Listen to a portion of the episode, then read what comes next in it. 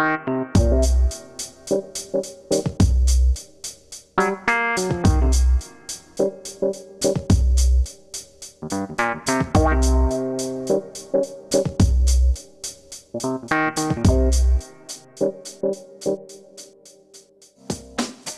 colleagues. Welcome back to Evidence and Argument, a podcast for speech language pathologists, audiologists, and the scientists who support them.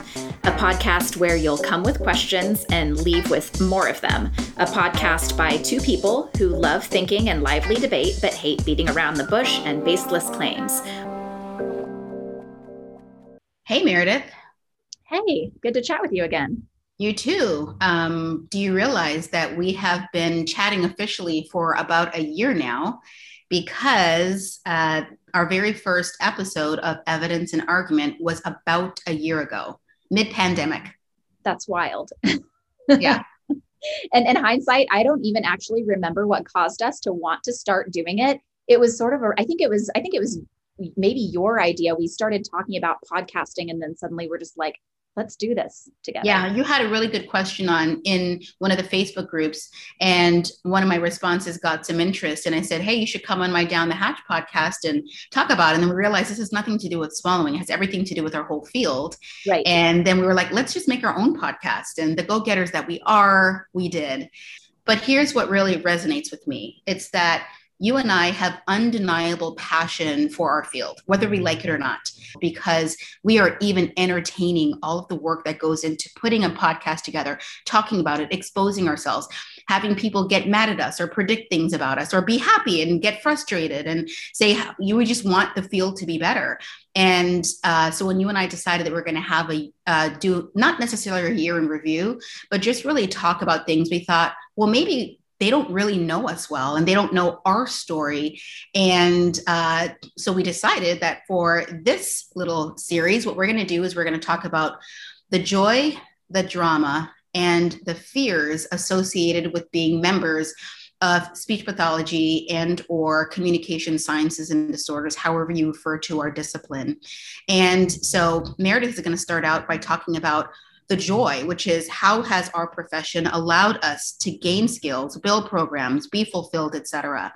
Um, and we're going to start with that. Meredith is going to start, and then I'm going to ask some questions. I don't know what she's going to say. None of this is scripted. Uh, this is purely spontaneous. Um, and then I will answer the question, and she will ask me some questions about it. Yeah, sounds like a good plan. This will be fun. Yeah, I um, I wrote down our three questions the other day. Um, as I was driving to Topeka. So that's where my family's from, Topeka, Kansas, um, to go pick up my kids because my parents had them for the weekend.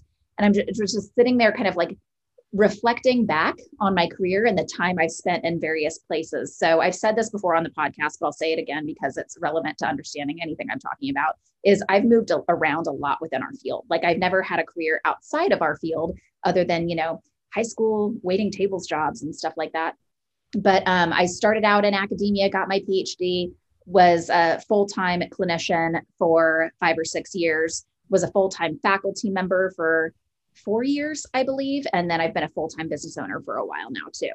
Um, so I've sort of seen our field from various angles. And it's hard to know what I would be like as a professional person outside of our field because I can't, I don't even know what it feels like. You know, I don't know what it feels like to you know would or what it would feel like to like get an MBA and like work in an office building or something like that but um, I can kind of comment on what the various phases have provided me um, and the thing that really stands out to me about the time that I spent both as a doc student and as a faculty member is um, the concept of just being forced to do something, even if it's scary, and sort of what that feels like. Because when you're on the tenure track, when you're a doc student, and then you know you've got your first faculty job and everything, academia is a very like up or out sort of system, and you've got a timeline on that.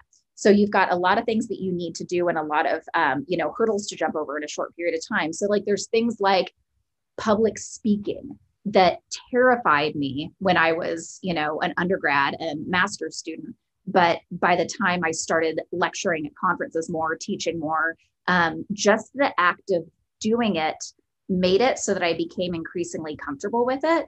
Um, same thing with like publishing. Like I feel like it would be really easy to get frozen um, and think, you know, I can't write a book or I can't write a paper or I can't write an article for this newspaper. Like, who am I to do something like that? But as a PhD, you don't get to you don't get to stop and think, can I really write? Can I really do public speaking? Can I really teach? Can I really figure out how to run statistics for this, you know, project I'm working on? You don't get to say, can I? You just have to do it, right?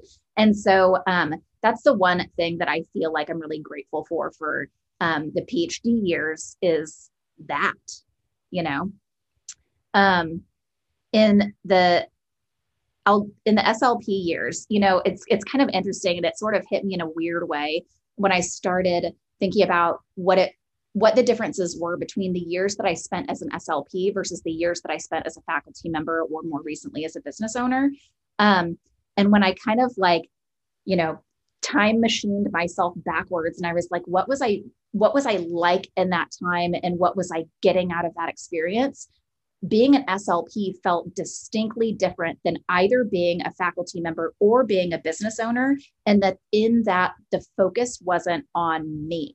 I remember my brain just being so much more on the clients and less on me. Whereas as uh, whereas as a business owner, it's all about the project, right? It's all about, you know, your goals for the project and constantly thinking about the project, whatever it may be.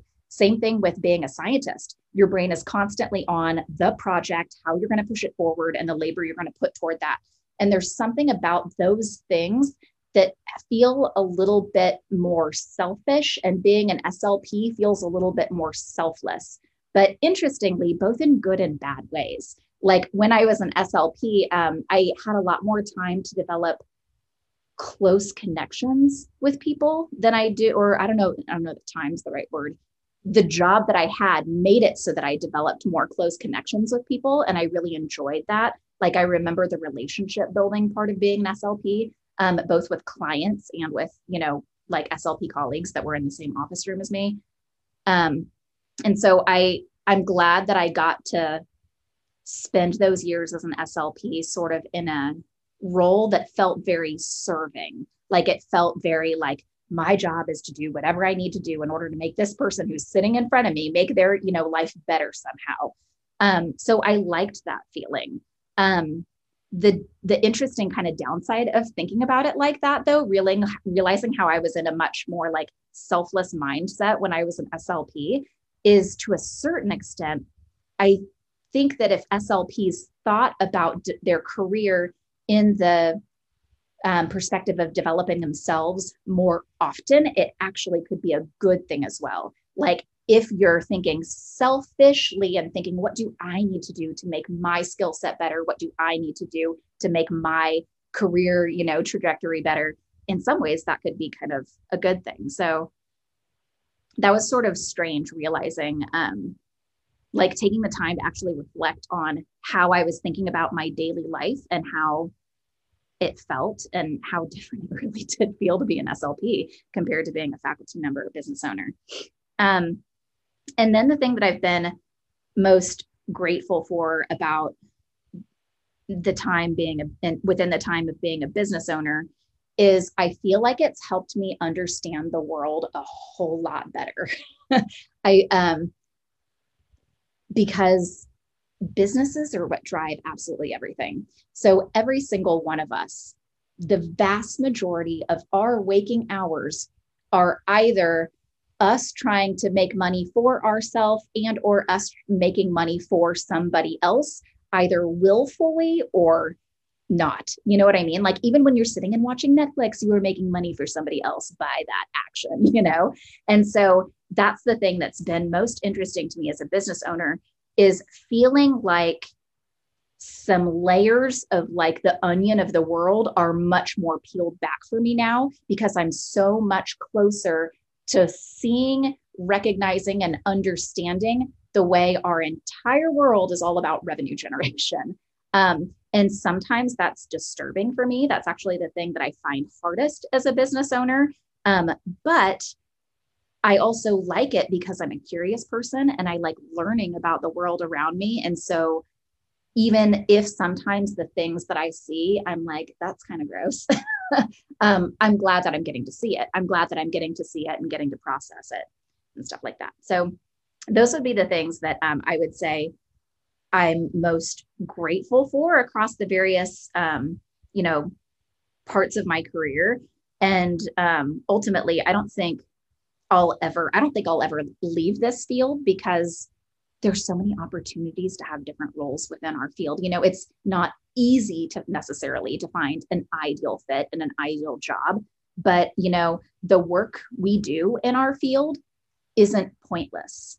And the thing that I like about it most is the fact that knowing that what we do isn't pointless is what will keep me around forever. I mean, you know, nothing's ever guaranteed, but you know, and that's that's different. Like knowing that we're helping people with communication and eating basically and that that will never not matter no matter what. That's a really different feeling than like if I I don't know, like worked in a scrunchie factory or something you know even if i loved my job and made really good money making those scrunchies because everybody wanted my scrunchies there would be a certain amount of it that would be like i could not do this and it wouldn't matter. Like the work i'm doing doesn't you know matter all that much but there's something about being in our field that it's really nice to know that what we do isn't pointless. Yeah. Well um, what's really interesting about all the things you said is that I, while I did know a lot of the, a lot of that about you, I never quite heard it from a perspective like that, right? And I find I you made me wonder about whether the re- the reason you've had three parallel hats. So sounds like what you're saying is one of the joys is that in a field like this, we do have opportunities for different industries. You can be a clinician, you could be an administrator, you can be a business owner, you can be a faculty member. But I'm wondering if whether or not in any of those there is enough upward mobility for you to be really good in one of them or not because of the nature of jumping around horizontally doesn't mean they're not important because you get different kinds of skills. But a lot of the reasons that clinicians are unhappy is because once you are a clinician all you do is rack up years and hopefully some skills but you can't necessarily manifest those skills in a different kind of position that challenges you in your clinical domain you can't be a chief neurosurgeon who works on the difficult cases. Um, but you started out as a resident who just did the you know the general stuff that didn't pay as much. And you could see yourself being that the neurosurgeon that does very difficult tiny babies or like whatever it is, you know, uh, you know, conjoined twins or whatever it is, right? Yeah. Um, in our field, there it seems like that doesn't exist. And then in, in faculty, you generally have to leave your department. You go to department chair, and then you leave in your dean. Now you're in charge of a lot of departments if you even want to do that. In business, you know, it's uh, it's the same idea. There's a point where you've saturated the market, and if you want to expand, you either make new products for the same people yeah. Or you start saying, well, what about OT and PT or what about teachers or what about, you know, whatever. So right. yeah, that's what made me wonder about whether or not um, that's it. It sounds like you know you're someone who can jump around but for people who can't jump around or don't have don't have that ingenuity that you have naturally it might be harder yeah and, the, and the, the concept of jumping around and what allows you to do it or not eh, is yeah i think that's worth talking about because when i left academia, it wasn't to become an SLP. It felt like kind of a lateral move at the time because I was at the tail end of my PhD program. I hadn't taken a, you know, faculty job yet. And in a lot of ways it felt like starting over and in a lot of ways it was really like traumatic for me because all of my friends were in academia, everybody else was going on to take postdocs and suddenly I was this like lone person who was like, actually, I don't know if I want to take a faculty job. I'm going to go take an SLP job instead.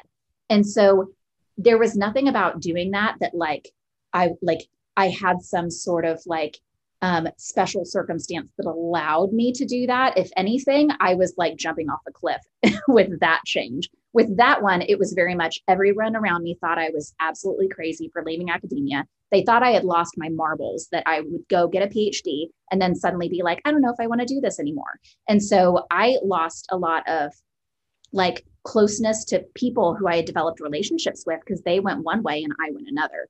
So I think that the thing that allowed me to do that. I don't, I don't, I don't know that there's anything that allowed me to do it. I just did.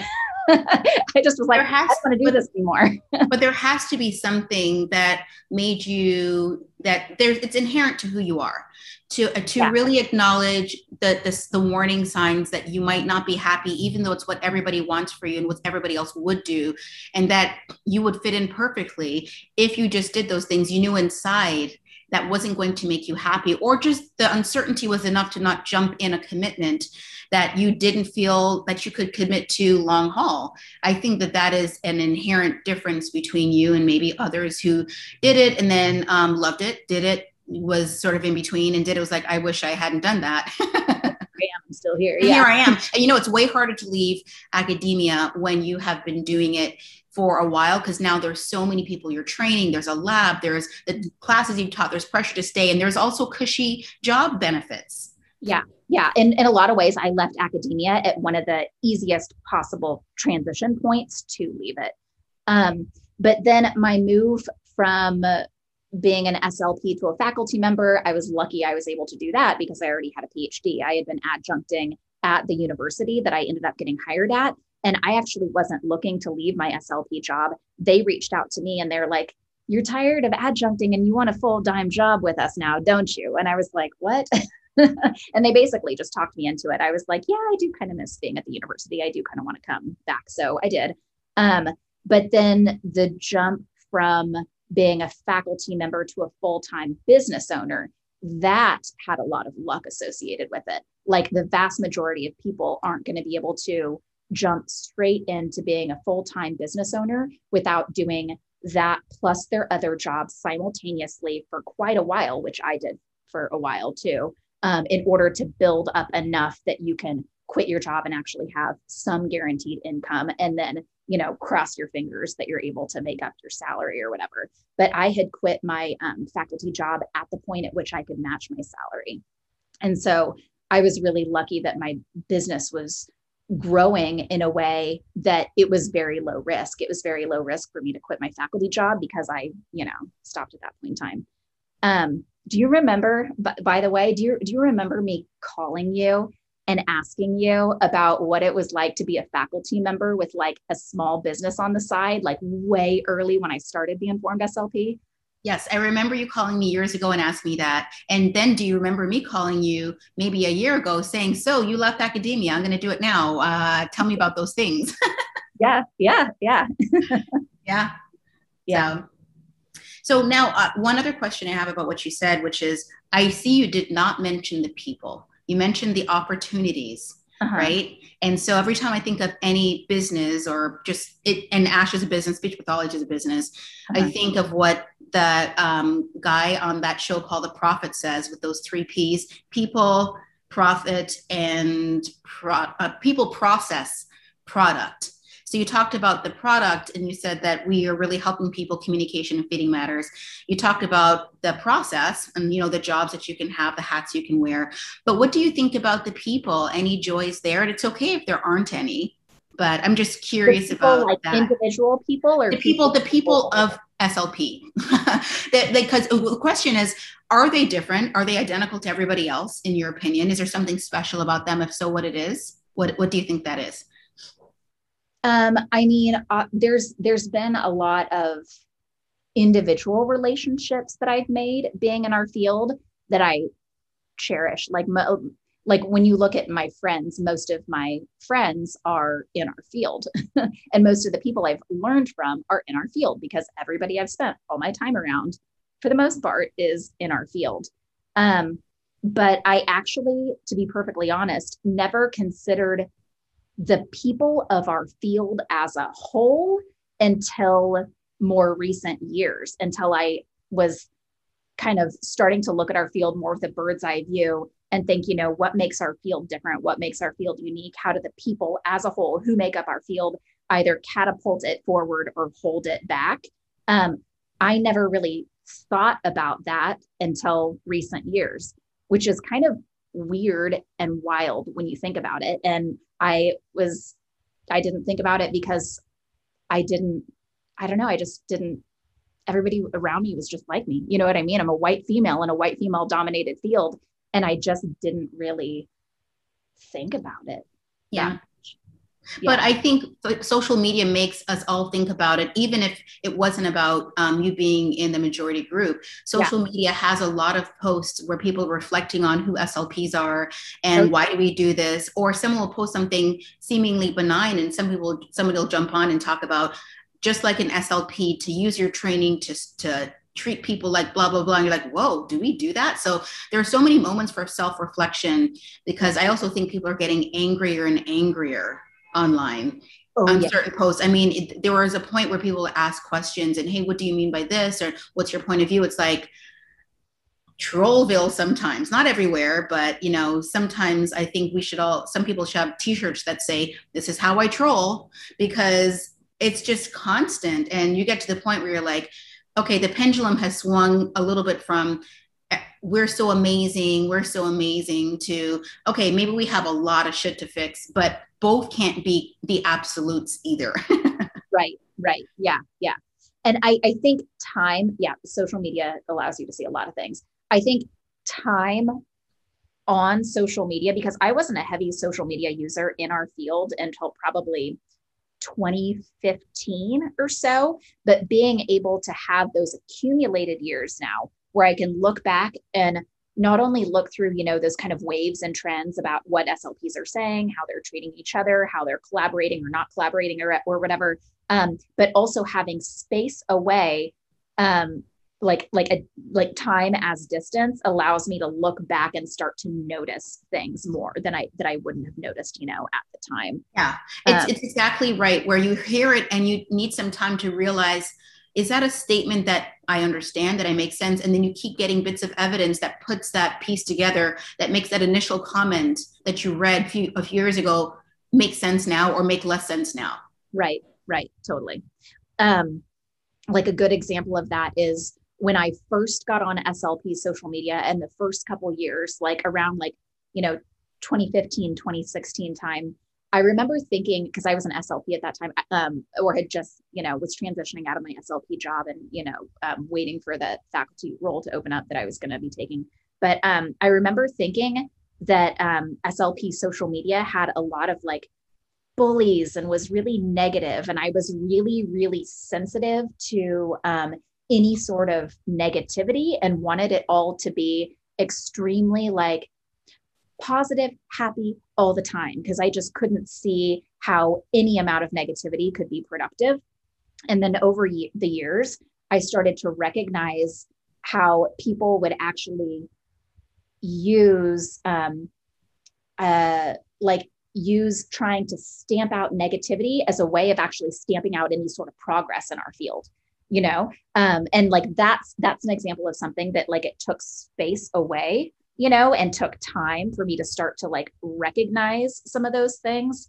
Um, but I, I would also say that when your view of negativity is not necessarily someone else's view of negativity, 100%. Um, yeah. Right. And I don't know at the time what you necessarily read and I, it's not you know to go down that path but sometimes i would read probably the same post and go why is everybody so sensitive all this person said was they don't like this why are they saying that they should like it if they don't like it? If I said I don't like beets and a bunch of people said, you are mean to beets, beets right. didn't do anything to you. It's not their fault that they are red and disgusting. Blah, blah, blah. You're like, I cannot like beets if I don't want to, but this negativity is not helping us. Why are you making negativity about your feelings? Yes. If you read, not you, Meredith, but if somebody reads something and they say, I don't like the emotion that came up from that, then you acknowledge you and your emotions and you deal with yourself.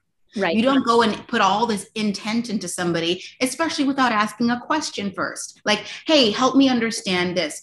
What how would you describe this? What did you mean when you say that? And they keep if they keep saying the wrong thing or something that gives you a, a platform to make a point on, okay, that's one thing. But you might actually find that that's all you you're just sensitive, right? Right, a hundred percent. And it took me a while. It took me a while to recognize that. Um, and I think I was coming out, and I don't know what the difference would be in like the perspective. Like I don't, I, I I'd have to think a little bit more on it to pinpoint really what the difference is in the perspective. Why I would have been much more sensitive to negativity like six, seven years ago, where I was like, you can only be happy on social media, to whereas now it just doesn't bother me. Like it just doesn't bother me. Um, and I'll and I'm so I'm so used to like more difficult discussions or more heated discussions just being a part of my daily life that it actually now is harder for me to relate to people who are like, oh, I can't stand being on that page or being on that group because it gets so negative all the time. And I'm like, really? Like I can turn it on, read it, turn it off, and like it, it, I'm just used to it now. But yeah, and that could be what it that's that could be what what's happened. Yeah, yeah, totally. How about you? How do you feel like our profession has allowed you to gain skills and build programs and be fulfilled? Well, I came from it from a more general standpoint. And I agree with you that one thing that I really like about our field is that we deal with communication and feeding, and that's at the core of our humanity. It's not enough for me to say I would never leave the field. In fact, I feel very strongly in the last seven days that I need to actively work on leaving the field and not spend any more time working to improve the field. And we'll talk about why when we get to the drama. But uh, we're joyous right now, so let us do that. um, but yeah, I I think the issue is that it's not clear to me that that, that we deserve the opportunity to deal with such amazing functions that humans need so badly. I don't think we deserve to get. I think we happenstance on it in all the wrong ways, from the feeding to the elocutionists. Um, and I think that we're punitive with it. But the joy is still very much so that at the end of the day, um, the possibility that we get to be involved in that is really meaningful to me. Um, like you, I loved that we can have so many industries or we can wear so many hats if we are that kind of person from academia to clinic to science to um, corporations, administration, business. Um, the job availability is amazing, meaning if you are an SLP who can't find a job, it's because you want a very particular job or you want to work in a very particular place. I'm not saying that everybody has a job they want, but they have a job. So I really like that. Um, swallowing is fun to talk about. I have to say, I had no idea, no idea that I would be getting a PhD. I firmly believe that um, I'm different from you in that when you said you don't, you can't think of yourself outside of this field. Um, I can think of myself in 50 different fields and I know exactly how it function in each of them. And that's why it almost didn't really matter where I ended up. I just needed to be interested enough in the material and I would study the crap out of it. I would I would soar, I would climb, I would make it that I knew as much as I could about that topic because that's what interests me, the, the lifelong learning on any given topic in the scrunchie factory, put me there. I will be the most scrunchy factory um, selling motherfucker you've ever seen. And everyone's to have a scrunchie because I'm there. So make this happen. Everybody's to want those scrunchies. exactly. Exactly. I mean, the spelling alone is weird. Uh, but I, but swallowing, it turned out to be something that I just got into because I thought it was interesting. And I, it, it, could have been it could have been anything in our field that I thought was interesting. Um, but what I really like um, about our field that has not been tapped into yet is the potential. The potential is huge for us to be able to get lay people to know what we do and care about what we do. Yeah. Who owns more of the things related to music than we do? Music. We have larynxes, so singing is ours. We have to hear something. So music is ours. We have the language component of it, right? Mm-hmm. The only thing we don't have are the, the manual motor skills associated because we even study the brain associated with sound and language and and you know even tonal languages, right? Melodic languages. So we have the we have that on lock. Yet we don't do anything with it mm-hmm. to make that part of our field that people are interested in. To me, the equivalent is people in PT who also help quarterbacks in the NFL Right. Everyone knows what a PT is because they've had an injury and they like sports and they know more about the Achilles tendon or blah, blah, blah because their favorite quarterback or somebody got hurt. And the PTs in their life are saying, oh man, that's that's the kind of tear that blah, blah, blah. And they're listening like, fuck, is my team going to win? That's the kind of tear that so and so. Meanwhile, what do we do? We get mad about vocal fry that nobody gives two shits about. Right. We're on Facebook screaming at each other about not maligning younger people with a vocal fry. Why aren't we telling the world? Why aren't we saying this? Oh my God, people would love to hear about this. Same thing with sex. as you know, I had a gulp group where I talked with um, uh, another ASHA member, except for it's American Sexual Health um, Association, and she's a sexual health expert. And she had clients who had questions about their gag reflex and how to minimize it. And we ended up helping to educate that I was ex- educating the physiology on that. And to me, people were just sitting there and all like, wait, a gag isn't just like the randomness of the sky being blue Right. That's how they view. It. I'm like, no, there's it, it's just like a sneeze or a cough or anything else. And the the way that they listen, they're like, wow, there's actual science to this. I don't have to be ashamed. I can have this conversation. I can explain myself. I shouldn't be swallowing these things that are that that make my uh my my sensory receptors numb. like right. maybe I shouldn't be swallowing those things because a gag is normal. And uh in in those moments I thought, wow, so many people have real life functions that they want to improve and it is literally not necessarily a disorder, but it is an interest that more people would have that we could actually have really good direct billing for. And the potential for that is so big for our field. But it does require people like you who are willing to say, I know everybody wants me to do one of these three popular industries or these popular disorders or these popular grant mechanisms. But actually, I see this area as what's really interesting to me. And a lot of people don't do it because they think of all the people who will tell them you need to conform instead of the people who say you need to explore, you need to build, you need to let help us to understand. You need to be the first person on the ground explaining what what the what the moon looks like.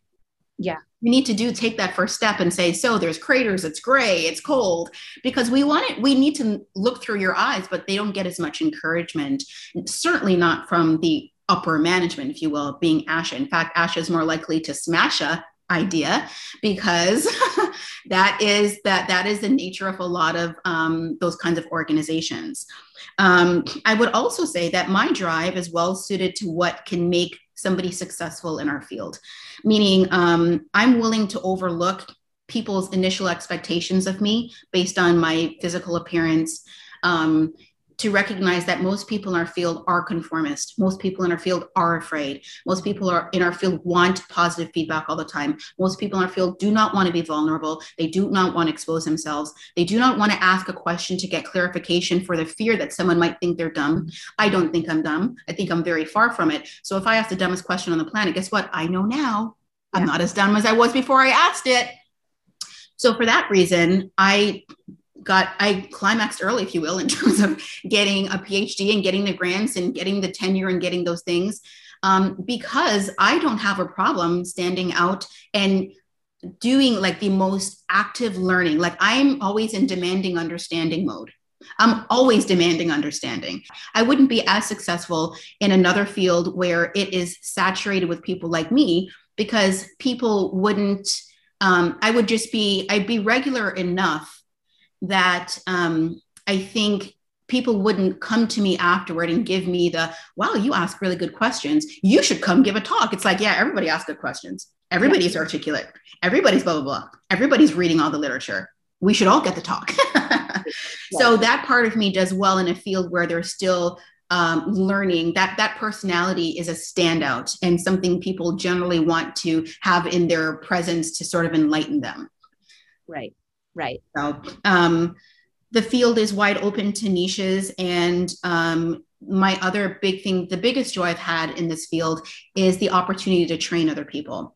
Because the, the fastest way to change the world in the field is to train a couple of people who see at least part of what you see. So they don't go forth and do exactly the things that the people around you that you're pointing out. Did you see how that happened? Did you see that that that inner dialogue did you see blah, blah blah this is why we are where we are and just keep pumping that information that you actually can be the change um, and here's how I do it. You do it in your way. A good example of one of the biggest joys I, I've had is when I decided I wanted to get a PhD. I was at Howard University and I wanted to do things in the medical arena, which they did not have labs for. So, because I was in DC, it was convenient. There are a lot of institutes and organizations that have labs, namely the biggest one, the NIH. So, given my personality, I just start sending out random emails to all kinds of scientists, some of whom actually replied and say, Sorry, we don't take Howard students, which you could take in many ways, but they do take other students. But one or two people did respond and say, Coming out. And I ended up working at the NIH and being an NIH employee and basically doing my whole dissertation 40 hours a week. Christy Ludlow was the dissertation advisor. Um, she was the NIH lab chief, but she became an adjunct at Howard so she could advise me primarily. Um, and so there was a nice merge there. Time mm-hmm. passed years and years later, um, this is beyond Hopkins. I'm now at the University of Florida and I get a call from somebody named Jessica Forbes. And she says, Hi, everybody at Howard is saying I should know you. I'm interested in swallowing, and there are no labs here. and I said, Wow, I'm going to be your Christy Ludlow in my head. And sure enough, in that same phone call, one phone call, I said, if you want to know what it's like to work in a lab, you can come down this summer. I will pay you hourly to expose yourself. You can collect data. You'll be on the IRBs and you can learn whether or not science is what you want, whether swallowing is your area of interest. And then not long after that, she just actually in May of this year, she graduated with her PhD in an area of specialty with swallowing with me on the committee as that adjunct person. And she's now doing a postdoc at the University of Florida with my former colleague who I published with, and he studies, you know, ankle dorsiflexion, but now they're combining motor learning related to swallowing and other mechanisms of the body. And she's elated and she just started last month. So if there's any tangible thing that I can point to where I actually impacted a human's life who will then her ripple, my drop and the ripples around that can go really wide, but she's now her own drop and she's got her own ripples. And it's only because all I, I didn't do anything other than give her the opportunity and let her grow in the direction she wanted to. And so for me, that is the biggest joy of everything I can do in this field. Yeah. I love that. There's no, there's nothing more fun than doing a little bit that help ends up helping somebody else a lot because they didn't they didn't need a lot from you they just needed a little bit they needed a little helping hand to you know go forward I love that. My favorite thing you said about is, or that you mentioned, is how much potential we have in our field. That's so right. We have such a huge, huge amount of potential. And the way you framed it is very focused on looking out. Like we do a whole lot of looking in within our field, like among SLPs, among each other. Most of the businesses develop in our field only, where they're continuing to just try to sell more stuff to SLPs or SLPs clients. Whereas if a lot more of us looked outward, you know, like with the example you mentioned about, you know, PTs helping, you know, um, football players, there's no reason that SLPs couldn't have a significant role in, you know, big musicians, yes. you know, careers and well-being and stuff. We don't spend nearly enough time looking out and we don't, and, and I think that even we are, you know, blind in many ways to our potential, like you mentioned. That's very yeah. True. Yeah. And in fact, to add to what you said, um, how many times have you seen on Facebook where they will get together and say, um, I'm at, I work at so and so location, and I saw that this other field is working with so and so. Shouldn't we be doing that? Yes, go do it. Do it. but what? Why? Why is like? Is this is a nice conversation to say? To give spawn ideas and you end up doing it. And you said i remember asking that question five years ago. Now i'm the world renowned so and so for the mm-hmm. mariah carey foundation on voice problems. I don't know. The point is that we know a lot about the larynx we know a lot about voice. We might not know about music. And a lot of times people in our field who are both musicians and like voice tend to go into that area. But it shouldn't be such a thing where well you know she used to be a vocalist so of course she can do it. Hey i don't have to have swallowing problems to help someone swallowing issues I yeah. have to understand normal. I have to understand abnormal. And a lot of a lot of people who are NFL coaches weren't in the NFL. Yeah. I don't know why I'm obsessed with the NFL. I don't even really like sports, but whatever. Nobody doesn't know what I'm talking about, right? So I think I think the issue is the risk taking and um, the willingness to, as you said, not na- navel gaze, yeah. rather look outward and build that new genre, that whole new thing that needs to happen that that could make you happy and passionate about what you do. Yeah, are there any other things that you think you know however somebody were to define it whether it's impact opportunity money power happiness that are sort of like the keys to success where looking at both yourself and things that you've done as well as people close to you or people around you would have sort of been things that you've noticed as being keys to success? The fear that people have that other people will say something about them is so debilitating that nobody does anything And in fact, they then channel that into negativity toward other people who did it, not because they did something inherently wrong, rather because they did something right that anyone could have done to a degree, maybe not the same way, but to a degree, they could have done it as well. And for me, that is a big reason why I think um, a lot of people in our field are unhappy, is because our field is filled with a lot of people who actually don't mind tearing people down, but they do it in a way it's like, I mean, I'm not judging, but, and then they give you a long list of judges. Right. And then they go, but I mean, like, I wish her well. Like, she's amazing. I fucking love her. She's such a badass. It's just if it was me, and then all the trash talk, trash talk. So all you did was like dot in some M and M's and turds, and right. somehow I'm supposed to be like, but it's a bowl of M and M's interspersed with massive, uh, like juicy turds. Like, let's not forget the turds. You shitter. yeah. Yeah. That's it's yeah. In fact, that quote that I there's a um, quote that I put on social media and everyone was like, yes, girl. And it was like the same people who hate on you will eventually mimic you because they studied you so hard looking for flaws. They got inspired without knowing it. That's what happens when your light is so bright, it shines on even the darkest spirits. And every time somebody says, We want a thought leader like you to give a talk, as I was saying before, not in this talk, but I've now given hundreds and hundreds of presentations. And they usually say, We want a thought leader. And I'm like, I'm not a thought leader. I'm not the Pied Piper of your neurons. You need, to, you're your thought leader. I'm a luminary. I will expose, I will enlighten people, but you have to have the capacity to take something and take that and do something with it. And if you don't, then you can be enlightened all day, but the thought leader can't make you do anything that's really meaningful that didn't come from somebody else. Yeah. It's way more passionate. Passion, um, your work is often more passionate when you see yourself in that work because of what you bring to it. Right. What usually causes you just out of curiosity to either like accept or turn down talks? Because you have to, I, I get I get asked to do talks constantly. mm-hmm. And one of the things that I find kind of um, interesting is that people think I know everything about everything, kind of in the way that people think that you're a thought leader. They think yeah. I know everything about everything. And they ask me to give all these talks about and and 90% of the time I'm like, you don't want me. like, trust me, you don't want me to talk about that. Like I'm the wrong person to yeah. be talking about that. It's a it's yeah. Well, um, I think one thing is I already I already know that I can do a good job. The question about whether or not I should give that talk has a lot to do with um, whether or not I can muster up what it takes, to be honest. And I, I find myself there every time. If I can muster up what it takes to not give the same talk and assume that the knowledge is already there, I go in assuming that even though I've given this talk about anatomy and physiology 400 times, that I'm going to still get pin drop silence when I say, all right, so we're already cool on so and so, let's just quickly review those muscles. And then it's pin drop silence. And then I recognize my job is never done.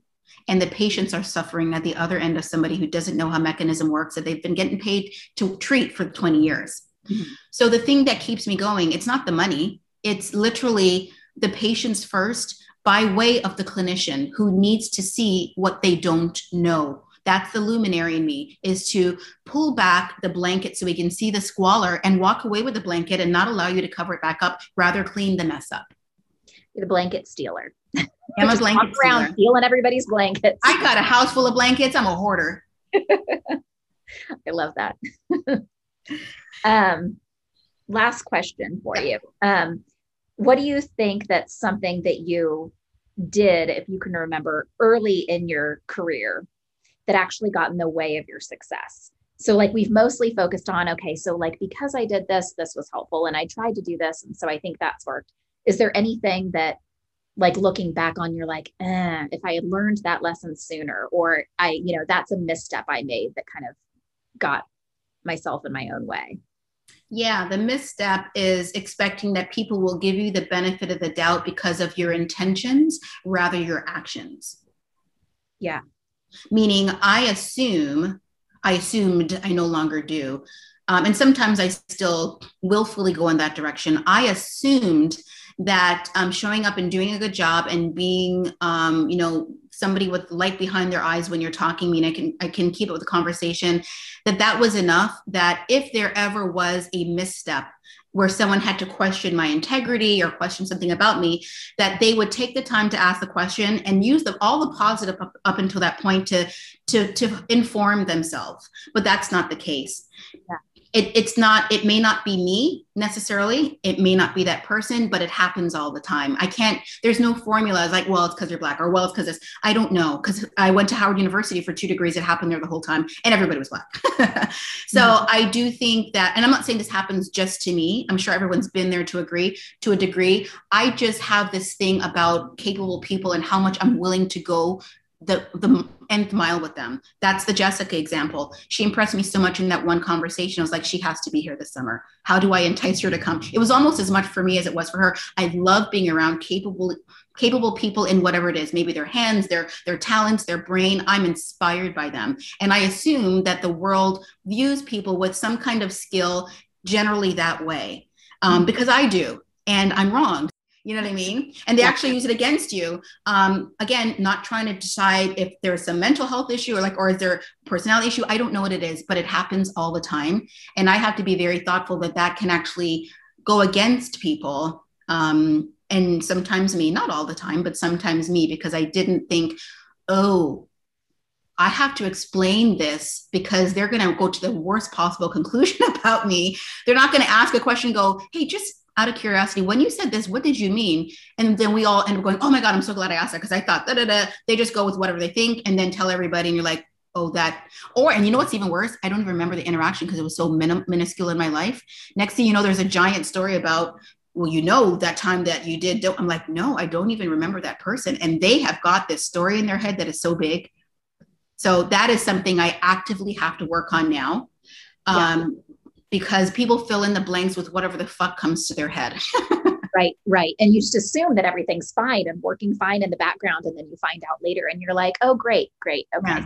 Yeah, exactly. And yeah. again, that's not unique to our field at all. But in this field, I have noticed that there's more reticence toward asking a question to clarify if somebody was actually being positive, negative, mean, nice. They just walk, say, oh, yeah, no, cool, fine. And then later on, they're like, that made me feel this way, just like your negativity point yeah. about social media and how they how they were made to feel is the the the is the currency that they buy everything with. Yeah. And how they feel in that moment is real. It doesn't matter what anyone's intent was. This is how it landed. That's all that matters. Right. And I've learned more and more that more people function from that standpoint. It may work, it may not work for them. And I'm not somebody who does. So I have to be very cognizant about saying, hey, how did you feel about that? What are your remaining thoughts? Did you hear what I said? Can you say back to me what I said? Because I just want to make sure we're on the same page here. Like, right. I, it's like you got to juice it up, but you do have to do it sometimes, and it's not my nature. Right, right. I think that's partly usually the struggle most people have is like the thing that makes them uniquely different from average is probably the thing that's going to cause the most you know hiccups throughout yeah we're our own um, cause and cure our own cancer and our own cure yeah right once right. we figure out where we fit, we're like, oh, I see me now. Right. I see me through your eyes. That looks so different. yeah, yeah. Yeah. For for for me, I think um, that the one thing that if I had latched onto it a little sooner, it would have been productive for me is a willingness to be disliked faster. Like the faster I got comfortable with that, and I have gotten increasingly comfortable with it over time. I feel like if I could turn the notch up on how fast that happened across my career, that probably would have been the thing that helped a lot. It's just an, an assertiveness and willingness to be disliked and willingness to not censor myself quite as much. Yeah. Do you think that it's your um, acceptance, I'll say maybe, because um, the willingness has nothing to do with you. It's them. They're disliking you. You're just accepting it or not, right? Yeah, yeah, that's right. I will. You're disliking me. Go. yes, um, but do you? yeah, yeah. But do you think that that is correlated with your um, forward progress? Um, do you think that you would not be as successful now if you accepted uh, people's dislike for you, real or imagined, um, a little bit less? Um, yeah, I think it would have been stifling, very stifling. And and I think those two things developed a little bit hand in hand because the more I think the more experience you have with somebody disliking you and then coming to the realization that it's not the end of the world. And if anything, we learned more out of this than if we hadn't had that interaction and continuing to experience that over and over and over and over again. Like those two things I think developed together for me. But if, you know, you know what I love about what you just said? What you said is such a representation of the most mature possible way to look at not being liked. And that is what you didn't say is that it's a reflection of them and in their insecurities. You're assuming no knowledge of anything. What you're doing is saying, This is the way the world is. I can't change it. I can only control my response to it, if any at all, and move forward from there. I'm not going to make up a story about that person and that they're projecting in order for me to make this situation palatable. Like she's just doing that because so, and sometimes that is the actual case, but generally you know something by that point. But a lot of times, most of the dislike has to be people who literally only know your social media profile and have filled in all of these gaps, as I said, with a story of who you are. They latch on to their confirmation bias and ask questions that lead to confirm that they have the right to feel this about you. And there's a whole story in their head. And there's nothing you could have ever possibly done to address it. No. And they might not even be projecting. They just have a lot of space to fill in their head and they start filling it. Right, right. it's neither here nor there. It happened. Exactly. It's a learning experience and we can move on from it. exactly. It's neither hither nor thither when you're super mature.